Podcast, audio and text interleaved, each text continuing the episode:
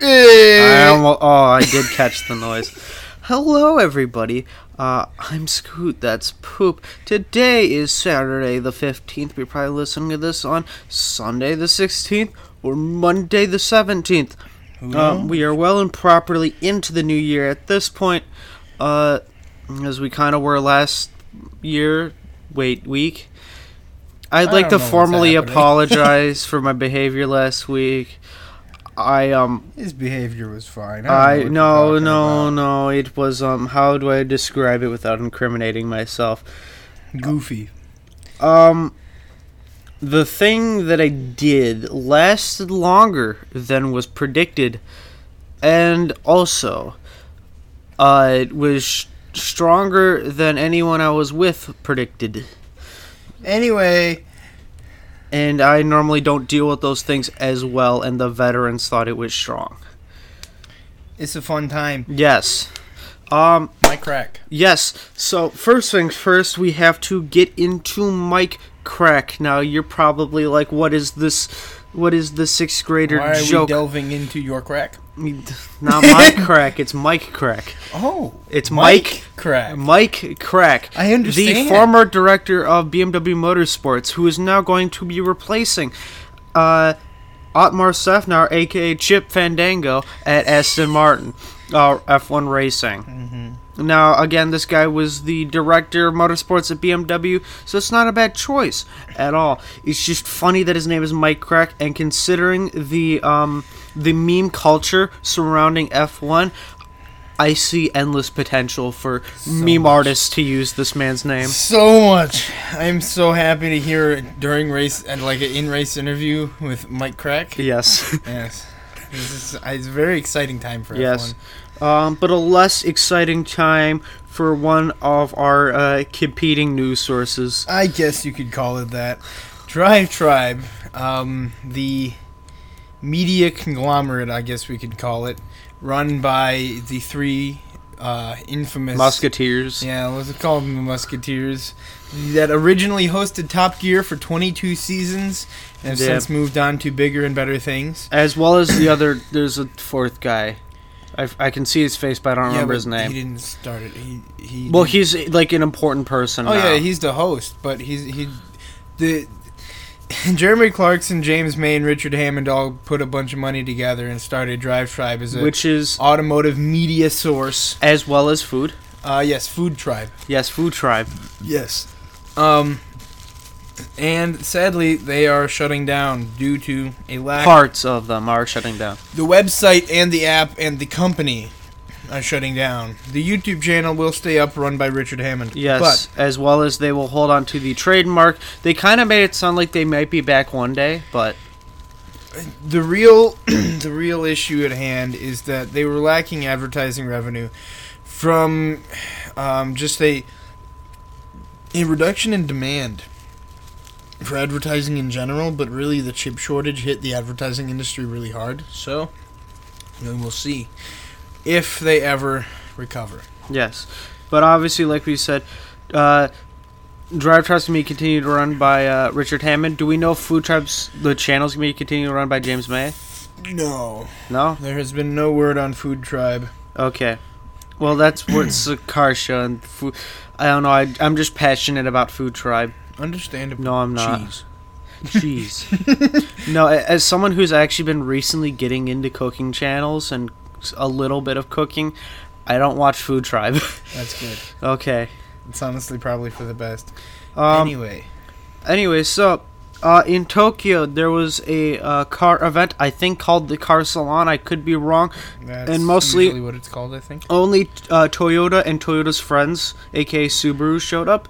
Uh, they showed off a few things, a, a few fast concepts, but one one of them caught my eye. This is the uh, Subaru STI E-RA. It is currently a concept, but is one they're very confident that will not necessarily go into production, but it does have one goal in mind, and that is to break the Nürburgring lap record. Now, You know, it's a really strange thing that they say that because this wouldn't even break the all-time lap record. I think if that time is accurate. Well, the, I think it was more of a time they're currently shooting for is six minute forty seconds, but I think the end goal is to break the lap record. The- And they've got a lot This- higher aspirations to shoot I, I think this attempt, this is more like a first attempt go at it. Yeah, I could see that. I don't know- e- I don't even know if that would beat the production car lap record I do not know. because the production car lap record is in the six minute, in like a mid six minute. I don't remember exactly what it is, but it's held by the uh, 911 GT3 MR, GT3 RS MR. Yeah, really fast car. Oh, we never mentioned this. At as we're currently recording this, uh, Jimmy Broadbent and Max well no longer Max no Verstappen. longer Max Verstappen. Max Verstappen crashed out of the virtual 24 Hours of Le Mans. Yes. Um, go watch highlights. I'm sure it was good. And uh, you in the future, I I I want to know if Jimmy Broadbent was last of the finishers. That would be funny. That would be funny. I don't think he'll be last, but I think he will be in the bottom 10. Like Oh, he was easily. stopped watching. No, he was in the bottom, like He was in the bottom 7. yeah, about that. But I wouldn't be surprised if he's in the bottom like five. Honestly, Anyway, he could entirely be last of the finishers. It is Yes. possible. Bugatti Yes. and the Chiron Pur Sport. Bu- Bugatti has recalled the Chiron Pur Sport due to some weak tires. Oh. Now, you might say, what do you mean weak tires? Aren't they supposed to have like the strongest tires in the world? They were specially developed for the Bugatti Chiron? Yes, they were. Here's the thing. They're just simply not good. Enough. They're enough. not good enough. They are not strong enough to deal with the extreme load the Pur Sport puts on them. Now, the Pur Sport is the track version of the Chiron, not to be confused with the Divo, which is also the track version of the Chiron. or the Bolide, which is The Bolide, The which is Bolide, which also the track version of the Chiron. No, that's just a track. Ver- that's just a track Bugatti. That's like a separate thing. It has a different. it's- it has a it's different on chassis. the Chiron chassis. it is on the Chiron Yes. chassis. I thought it was a different chassis. No, they're all track versions of the Chiron. anyway, now that we've gotten that out of the way, Rather than the uh, Centodecius, what is it? um. Yes, Uh, the the uh, the the soccer player version Yes, of yes. the. Or I for, never mind. Doesn't really matter. Anyway, point is, the tires have been cracking due to extreme loads. Um, and what Bugatti has done to to counter this is they're just like, you know, if your tires crack, we'll just replace them for free, continuously until we can develop some new tires, because no one in the world has tires strong enough that can deal with the car right now. No, the Chinese got some pretty crazy stuff. No, they really don't. they really do not. Um, so I assume Bugatti will call up Michelin and be like, "Please make us a new set of tires," because Michelin is who they use. They use a modified version of the Michelin Pilot Sport 4S, I believe. I believe it's like the Pilot Sport 4S Cup R or something. They have a special name for it that's specifically for the Bugatti, but they don't name it Bugatti. They have a weird name. I would have been lucky to guess Michelin. I I I know significant amount of that car specifically because it's a cool car. Anyway, moving on. Anything Bugatti's ever made is a cool car, but personally, I want them to bring the tank back. Understandable. The Understandable. I can't remember if the tank was the one that was literally just a bucket, an engine, and four wheels and a steering wheel. You know these things are unimportant. General Motors has announced their attempts to fight CarMax and Carvana with their own Carbravo. Very, very creative. Not at all similar to Carvana and CarMax. Carbravo is their new selling site uh, that is uh, meant for GM standards. It comes with uh, trials of such things such as Sirius XM with your certified used vehicles. Um, OnStar, that's for used vehicles, by the way. I'm not sure if I mentioned that yet, which is funny. I mean, you did say it was competing with Carvana. Delivery to so your house, of course. Uh, it's for your more higher end used vehicles, anyways. Um, it is not your three thousand dollar uh, Honda Civic from nineteen Not- not your fourteen hundred dollar nineteen ninety seven Saturn SW two. I don't know what you're talking about. Uh, but anyways, a big thing about this is well, it is not limited to GM vehicles. Uh, It is, however, going to automatically have any GM used vehicles at any GM dealership listed on the site automatically. Yeah, that makes sense. Yes, I do believe it do. Yeah. Do. Yeah, yo. That's about all about that. We'll see how that develops. Or will we? You know what's really fun? Tesla and failing heat pumps. You know what's even more fun? What? When they fail when you need them in ah. the cold. Ah, that's not great. That's great. So, Tesla has a little bit of a problem on their hands because their heat pumps have been failing in extreme cold, Oh. Which is kind of like what they're meant to operate fully in, you know? Yeah. They're meant to heat up the inside of the car. The heat pump Typically. is designed to heat up the inside of the car through phase change, mm. just like your air conditioning cools down the inside of the car. It's actually pretty much identical in operation. It's just it's heating instead of cooling. Anyway, point is, there has been failures reported, specifically in Canada, because this is really where it's kind of important that you have in-car heating. Because if you want to go anywhere and it's negative 40 degrees Fahrenheit outside, you want your car to be warm. Now, for those of you who don't know, negative 40 degrees Fahrenheit is also negative 40 degrees Celsius. For any of you uh, uncultured people who don't use the freedom units. Anyway, Yes, imperial versus inferior, yes, and whatever Malaysia does, I forget. we don't care about them. they have their own. Tesla, Was it knots? I think they use knots. Anyway. Tesla issued a statement about this, saying current mitigations to this problem are to precondition the vehicle 30 to 60 minutes prior to departure, whatever that means. Use recirculating air mode and use auto mode. Symptoms may still occur when driving in climates below negative 15 degrees Celsius. If heat does not return, please park the car in a warmer location and allow the vehicle to warm up. So, Tesla basically just said, uh, if it doesn't work, go home. This is this is big brain.